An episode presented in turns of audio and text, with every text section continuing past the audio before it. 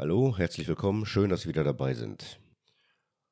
Heute ist mal wieder ein wirklich schöner Sommermorgen und ich nehme die Folge mit einem gewissen Urlaubsgefühl auf, was nicht zuletzt daran liegt, dass ich auch eine Woche Urlaub habe. Ich glaube ja, es gibt zwei Typen von Urlaubsmenschen. Die einen schlafen extrem lange und die anderen stehen sehr früh auf, damit sie was vom freien Tag haben. Und zu diesen Verrückten gehöre ich. Ich stehe also früh auf, um mich ganz lange darauf besinnen zu können, dass ich eigentlich nichts tun muss. So, womit beschäftigen wir uns heute?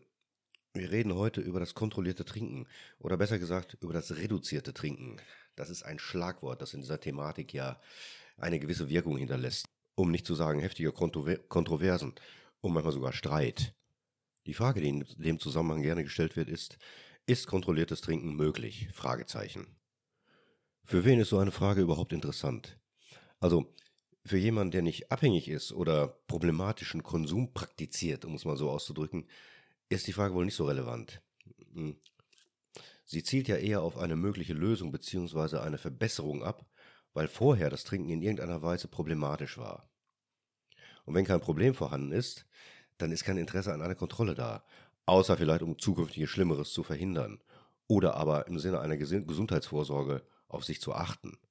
Und wenn ich Schlimmeres in der Zukunft verhindern will, dann muss mir allerdings bekannt sein, was denn Schlimmeres passieren könnte und in den meisten Fällen ist ein Bewusstsein dafür ja nicht vorhanden. Jedenfalls nicht konkret. Kontrolliertes Trinken wird ja meistens folgendermaßen verstanden. Es soll den Effekt einer Veränderung in Richtung Positives haben, vielleicht sogar streng genommen die Alternative eines vorher unkontrollierten oder unkontrollierbaren Konsums darstellen. Das würde aber nichts anderes bedeuten, als dass eine Sucht letztlich doch steuerbar ist und Abstinenz wäre gar nicht notwendig. Das ist kein Wunder, dass die Wogen hochschlagen, wenn eine Diskussion über dieses Thema beginnt. Und so faszinierend ich diese Frage, ist kontrolliertes Trinken möglich, auch finde, so wie sie gestellt ist, halte ich sie für, ganz freundlich ausgedrückt, unklug. Und irreführend ist sie in mehrfacher Hinsicht. Übersetzt bedeutet das, ist eine Alternative möglich, die eine Aufgabe, also das Aufgeben des Konsums unnötig macht. Was ja erstmal nach einer Frage mit einer sachlich distanzierten Bedeutung klingt, hat auf den zweiten Blick eine ganz andere Botschaft. Sie lautet, es ist möglicherweise gar nicht nötig aufzuhören. Und für einen Trinker hat das eine enorme Brisanz. Schauen wir uns das mal genauer an. Die Frage geht ja von einer grundsätzlichen Möglichkeit aus. Es ist eine Alternativfrage, auf die die Antwort entweder grundsätzlich Ja oder grundsätzlich Nein lauten kann. Und die Antwort muss entsprechend genauso pauschal ausfallen, genauso wie die Frage gestellt wurde. Aber diese Pauschalität ist zwar verführerisch, nur das Verführerische bedeutet gleichzeitig eine Gefahr. Sie lädt dazu ein, eine Meinung zu vertreten. Dagegen ist ja jetzt nichts zu sagen, aber Meinungen setzen nicht unbedingt fundiertes Wissen voraus, sondern eher eine Überzeugung, die zu den eigenen Vorstellungen und Erfahrungen passt. Jetzt kann man natürlich eine professionelle Meinung haben, und diese Meinung gründet sich auf Fachwissen, aber jemand anderes hat eine möglicherweise andere, ebenfalls professionelle Meinung. Das heißt jetzt nicht, dass einer von beiden sich irrt. Meinungen können nicht irren. Es bedeutet auch, dass keiner von beiden eine unumstößliche Wahrheit vertreten kann. Durch die bloße Beschränkung auf entweder oder besteht das Risiko einer Polarisierung und ein Beharren auf einem Recht haben. Und das erschwert ein vorurteilsfreies Betrachten. Aber diese Vorurteilsfreiheit brauchen wir unbedingt, sonst entsteht neben dem alltäglichen Halbwissen über Abhängigkeit zusätzlich weitere Konfusion und eine Art ideologischer Haltung, die den Umgang mit der Problematik noch schwerer macht. Die Wortwahl Kontrolle im kontrollierten Trinken ist inso, insofern unglücklich, als dass sie eine Möglichkeit des harmlosen, sicheren Umgangs, naja, impliziert. Sie impliziert weiterhin, dass Trinken ein unkontrolliertes Verhalten ist im Sinne ungeordneter Handlungen, die lediglich in Bahnen gelenkt werden müssen. Und das entspricht nicht dem Wesen einer Sucht, im Gegenteil. Selbst praktizierte Sucht unterliegt eigenen Mustern und Regeln, die ihrerseits eine gewisse Art von Kontrolle darstellen, wenn sie jetzt auch die Dimension eines Zwangs hat. Das macht ja ihren Leidensdruck aus. Kontrolle ist daher ein nicht passender Ausdruck. Richtiger bzw. dem gewollten Anspruch gerechter werdender Ausdruck wäre Reduktion. Wir wissen ja, dass der Übergang von missbräuchlichem oder nennen wir es mal schädlichem Trinken zu Abhängigkeit fließend ist. Ein Missbrauch hat per Definition noch keinen Krankheitswert in dem Sinne, dass sich bereits psychische und physiologische Suchtstrukturen so weit verfestigt haben, dass sie die Lebensführung in einem krankhaften Sinn beeinträchtigen. Eine Abhängigkeit dagegen bedeutet genau dies, nämlich eine Einschränkung von Verhaltensmöglichkeiten, wobei diese Einschränkung auch unsere Entscheidungsmöglichkeiten betrifft. Trinker sind nicht dumm, sondern treffen halt Suchtentscheidungen, die nicht vernünftig sind, weshalb andere sie nicht nachvollziehen können. Und hier kommt eine spannende Frage ins Spiel. Wie sicher kann jemand sein, dass sein Wunsch nach kontrolliertem Trinken nicht eine Suchtentscheidung oder ein Suchtwunsch ist? Das ist äußerst bedeutsam, da dem Betreffenden unbedingt klar sein muss, was seine Beweggründe dafür sind. Selbstverständlich könnte man daraus sagen, was spielt denn das für eine Rolle? Selbst wenn es sich um einen Suchtgedanken handelt, kann ein kontrollierter Konsum Schlimmeres verhüten und eine Schadensbegrenzung darstellen. Das ist auch völlig richtig. Aber hier stellt sich dann die schwierige Frage einer der Gesundheit angemessenen Entscheidung. Kontrolle oder Verzicht? Verzicht in einem Stadium, in dem er noch ohne große Probleme möglich ist und möglicherweise nur wenige Veränderungen im Alltag nach sich zieht? Oder doch Kontrolle, während vielleicht schon erste Suchtstrukturen angelegt sind und auch nicht so schnell vergessen werden? Andererseits aber auch der negative Beigeschmack irgendeiner Pathologisierung durch das Stigma offener Abstinenz wegfällt. Was ist die jeweils passende und mögliche Entscheidung für den Einzelnen? Und bei dieser Entscheidungsfindung ist Begleitung und Beratung notwendig. Da das Thema kontrolliertes Trinken mittlerweile nicht nur als Tabu betrachtet wird, sondern als ernsthafte Möglichkeit der Gesundheitsfürsorge, verfügen viele Fachstellen über speziell dafür ausgebildetes Personal, die dafür konzipierte Programme anbieten. Voraussetzung für die Teilnahme an solchen Programmen ist eine diagnostische Vorabklärung, und das ist der wichtigste Schritt in dieser Thematik. Menschen, für die die Diagnose einer Abhängigkeit vergeben werden kann oder bereits wurde, kommen hierfür nicht in Frage. Sie können nicht in Frage kommen, weil der Konsum eine wesentliche Bewältigungsfunktion darstellt.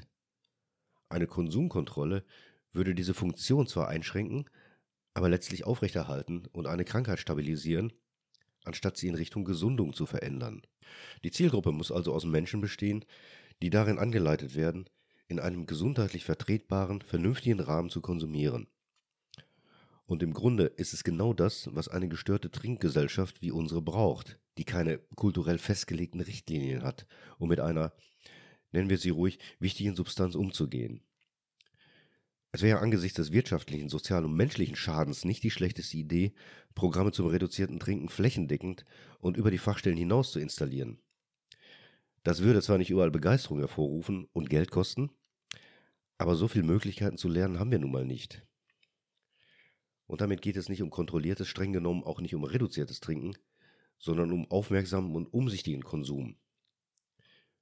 Der Begriff gesunder Konsum wie in gesundes Essen passt hier einfach nicht, egal wie lange ich drüber nachdenke. Alkohol ist eine giftige Substanz. Beworben wird kontrolliertes Trinken neben dem Argument der wiedergewonnenen Selbstbestimmung, auf das ich da noch eingehe, zum Teil mit Argumenten, die meiner Meinung nach eher einen akademischen Wert haben, der Thematik letztlich aber keinen Dienst erweisen. Ich nenne mal ein paar Beispiele, die ich im Internet gefunden habe. Und ich habe die Beispiele gewählt, weil sie in der gängigen Literatur verschiedentlich in veränderter Form immer wieder auftauchen und weil ich sie für beispielhaft für die Art der Begründung sehe. Ich werde nicht auf alle Bezug nehmen, mir geht es auch nicht um eine Widerlegung. Ich habe nur den Eindruck, dass Argumente, die eine traditionelle Haltung zur Sucht in Frage stellen, oft mit derselben kategorischen Haltung vorgebracht werden wie das Vertreten der traditionellen Haltung an sich. Eine Frontenbildung ist allerdings das Letzte, was ein Umgang mit einer Krankheit brauchen kann. Eine Begründung, die für kontrolliertes Trinken spricht, ist die, dass ein Teil der behandelten Abhängigkeiten in einem anschließenden Zeitraum von bis zu 20 Jahren zu einem kontrollierten Konsum übergeht. Das sind zwischen 5 und 30 Prozent in den USA zum Beispiel und zwar unbehandelt bzw. professionell unbegleitet. Abstinenz sei daher, das ist der Schluss, als alleiniges Ziel nicht zwingend, um langfristig belastungsfrei und nicht mehr abhängig leben zu können. Das würde ich auch gar nicht anzweifeln. Dieses Argument spricht ohne weiteres dafür, die starre Vorstellung von Sucht als lebenslanges, trotz erlangter Abstinenz unveränderbares Phänomen zu betrachten, in Frage zu stellen. Als Argument für das kontrollierte Trinken ist es irreführend. Die untersuchte Zielgruppe erreichte die Konsumreduktion ja unbehandelt. Das allerdings impliziert, vielleicht ungewollt, man müsse gar nichts oder nicht viel tun, und es birgt die Gefahr, Süchtige, ebenfalls unbeabsichtigt, grundsätzlich in fähige und unfähige Menschen zu unterscheiden. Letztlich läuft es auf die allgemeine Feststellung hinaus, kontrolliertes Trinken sei möglich. Wenn wir sowas lesen und auch nur die Seriosität der wissenschaftlichen Untermauerung registrieren, dann entwickeln wir leicht ein, naja, ich nenne es mal Udo Lindenberg-Syndrom. Lindenberg macht keinen Hehl aus seinen exzessiven alkoholischen Erfahrungen. Seine Biografien und seine Songs berichten darüber, und ähm, er beschreibt seine damaligen Erfahrungen als durchaus bedenklich. Er lebt allerdings momentan nicht abstinent, sondern trinkt ganz öffentlich Alkohol in Mengen, die ihm keine Schwierigkeiten bereiten. Wenn wir das nun kontrolliertes Trinken nennen würden, wäre das doch ein Beweis, dass es klappt. Und wir müssten das dann auch können. Oder? Naja, eben nicht. Es wäre ein Beweis, dass es für ihn klappt, aber wir sind nun mal nicht Udo Lindenberg. Wenn unsere Lebensgestaltung, unsere Lebensplanung, unsere sozialen Strukturen, unsere Kompetenzen, unsere Erfolge den Seinen entsprechen würden, dann können wir ihn als Modell heranziehen. Vorher allerdings wäre es völlig realitätsfremd. Um das Beispiel mal in einen weniger prominenten Rahmen einzubetten, eine Statistik von 30% unbedenklich Trinkenden verleitet uns, so sind wir nun mal, zu der Schlussfolgerung, dass wir dazugehören. Wir kennen Ähnliches vom Rauchen. Die anderen werden krank, wir nicht. Dahinter steht aber keine pragmatische Überlegung. Damit stehen wir nur wieder vor der Schwierigkeit, uns von unserer eigenen Motivation nicht hereinlegen zu lassen. Selbstverständlich gibt es das Phänomen des erfolgreichen kontrollierten Trinkens. Eine selbstverständliche, für alle zugängliche Möglichkeit ist es aber nicht. Es gibt schließlich auch Spontanremissionen bei Krebs. Ich würde überhaupt nicht polemisieren, aber Argumente wie das eben zitierte, die sich leicht mit wenig Aufwand im Medium wie dem Internet finden lassen, verführen leicht dazu, sich vornehmlich auf den Punkt zu konzentrieren, dass eine Möglichkeit besteht, in diesem Fall ja ganz offensichtlich, und weniger auf die Frage, aus welchen Gründen sie für den Einzelnen in Frage kommen könnte und warum. Es ist kein grundsätzlicher Aspekt, sondern ein individueller. Ein anderes Argument betrifft die Existenz des Suchtgedächtnisses, ein Begriff, den jeder Therapieerfahrene kennt. Er besagt, ein Suchtgedächtnis existiere nicht als empirische, also als eine greifbare oder messbare Größe und sei lediglich ein Konstrukt. Und daher werde es als Risiko überbewertet und sei kein, keine Vorhersage für Abstinenzverlust. Oder anders ausgedrückt, es stelle keinen Hinderungsgrund dar, der gegen kontrolliertes Trinken spreche. Weil ein Suchtgedächtnis gäbe es schließlich nicht. Das ist jetzt ein Argument, das mich eher ratlos macht, weil ich dessen Stichhaltigkeit nicht nachvollziehen kann. Jeder von uns weiß zum Beispiel, dass das Ich, das Ego, ebenfalls ein Konstrukt ist. Nirgendwo im Organismus gibt es eine Stelle, in der es ansässig ist. Meine Zuversicht, Erwartungen, Erfahrungen, Erinnerungen usw. So sind empirisch, also greifbar, ebenfalls nicht beweisbar, aber trotzdem sind sie Lebensinhalte und bestimmen mein Leben auf eine fühlbare und beobachtbare Weise, unabhängig davon, dass sie wissenschaftlich nicht objektiviert und widerlegt werden können. Wenn ich mich belastet fühle, macht es keinen Unterschied, ob ein Konstrukt leidet oder eine messbare Größe. Selbst eine Alkoholabhängigkeit an sich ist eine Mischung aus einer Vielzahl von Facetten wie persönlichen Eigenschaften, Erfahrungen, Lernprozessen, Bewertungsmustern, Erwartungen, Selbstüberzeugungen, Beziehungsgestaltungen und körperlichen Gegebenheiten wovon sich bestenfalls die körperlichen Gegebenheiten nicht als Konstrukte präsentieren. Ob ein Gesuchtgedächtnis ein Konstrukt ist oder nicht, halte ich für irrelevant. Den Beweis seiner Nichtexistenz als Argument für das Infragestellen des Abstinenzsinns zu nutzen, ist theoretisch interessant, fordert aber zu der Schlussfolgerung auf, wenn seine Existenz nicht bewiesen werden kann, muss auch die Existenz von Sucht als solch in Frage gestellt werden. Das Problem liegt in der Polarisierung, die die Fragestellung möglich, nicht möglich verursacht. Zum gegenwärtigen Zeitpunkt, also so mein Eindruck jedenfalls, scheint es mir eher darum zu gehen, ob es überhaupt erlaubt sein darf oder nicht. Der Gedanke hat was fast Revolutionäres an sich. Er rüttelt an gängigen Vorstellungen. Das ist aber eher ein Zeichen dafür, welche Unsicherheit und Berührungsängste noch zu finden sind. Und von Desinteresse kann man auf keinen Fall sprechen. Es kann sein, dass wir an einem Punkt sind, an dem wir vor etwa 50 Jahren waren, als die Diagnose Alkoholabhängigkeit offiziell zur Krankheit wurde und gesundheitspolitisch ihr Kellerdasein als Charakterfehler und selbstverschuldete Lebensuntüchtigkeit verlassen konnte. Und seitdem wurden die Behandlungsmethoden verfeinert und die gesellschaftliche Akzeptanz nahm zu. Langsam, aber sie nahm zu. Trotzdem sind immer noch Berührungsängste vorhanden. Es ist nur konsequent, dass Überlegungen, wie wir über Möglichkeiten des kontrollierten Trinkens einen weiteren Schritt in der Entwicklung darstellen. Es ist ebenfalls konsequent, auf Widerstände zu stoßen.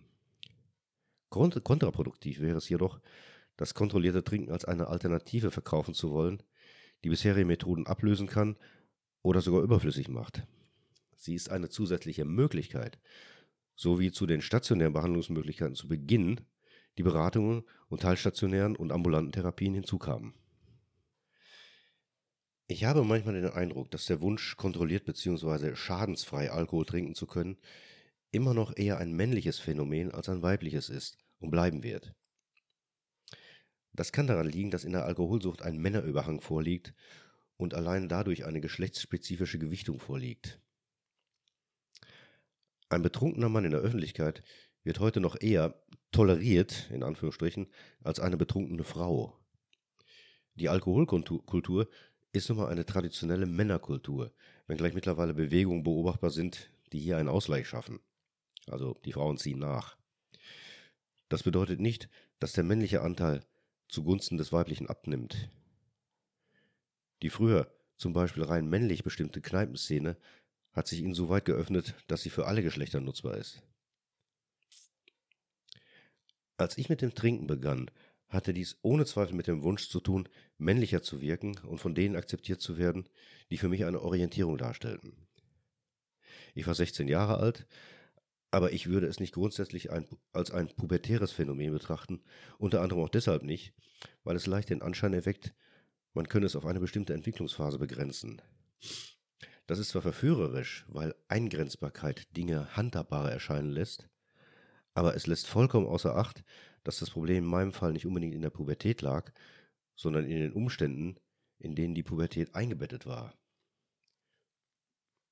Die interessante Frage wäre, würde ich heute nochmal süchtig? Oder wird jemand, der in den 80er Jahren süchtig wurde, heute immer noch süchtig? Warum schließlich glaubt ein junger Mann, er werde durch Alkohol männlicher und erwachsener, kurz attraktiver. Die Antwort ist ja zunächst mal einfach, weil er durch eine Schlussfolgerung darauf gekommen ist. Vielleicht hat er es beobachtet, vielleicht hat er die passenden Regeln verinnerlicht, vielleicht hat er es imitiert. Und jetzt wird es aber schon etwas komplizierter, denn das Imitieren einer nahen Bezugsperson, wie zum Beispiel den trinkenden Vater, reicht nicht unbedingt aus. Der Mechanismus des Modelllernens funktioniert, wie bereits erwähnt, etwas anders. Es wird möglicherweise die Funktion des Trinkens als Problemlösestrategie übernommen. Die Imitation des Trinkens als ein männliches Verhalten wird schlüssig, wenn es auch vom Vorbild so genutzt wird. Genauer, wenn auch das Vorbild Nutzen für seine Männlichkeit daraus zieht und es vorlebt.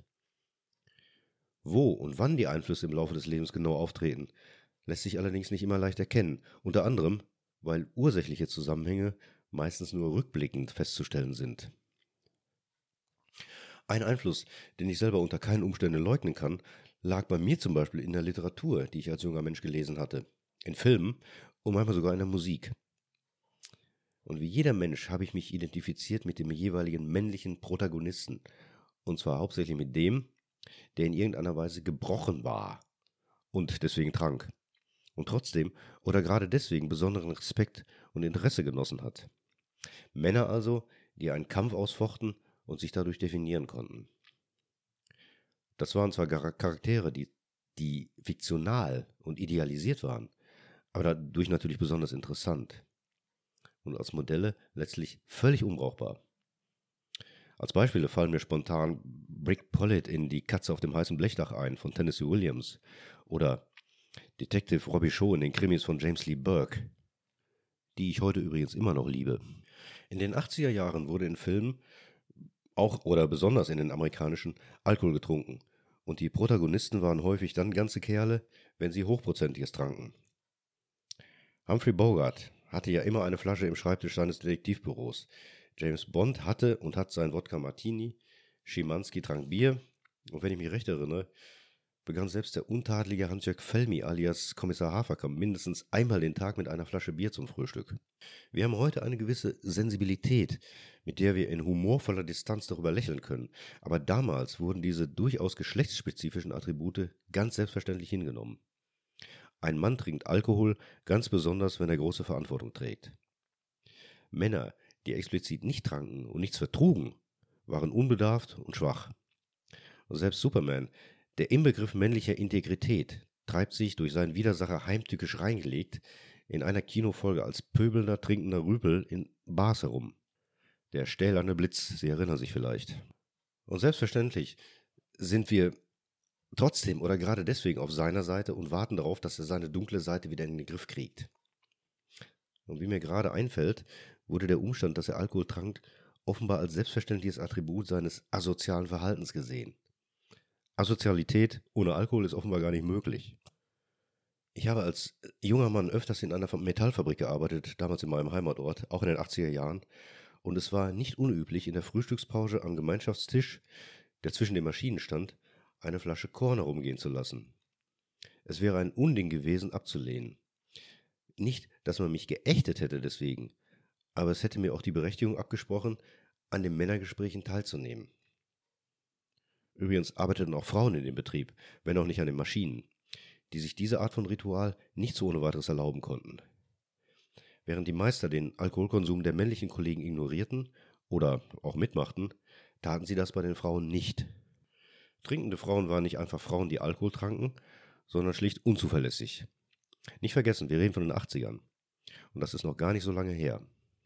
Wenn wir uns die weiblichen Rollen in heutigen Filmen ansehen, sind Frauen oft dann tough, wenn sie Alkohol trinken. Wenn ich auch denke, dass die Kultur des Konsums nicht mehr so rigide männlich ist wie noch vor einigen Jahren, bin ich nicht sicher, ob sich eine grundsätzlich andere weibliche Trinkkultur entwickelt oder ob sich das weibliche Verhalten dem männlichen einfach nur angleicht.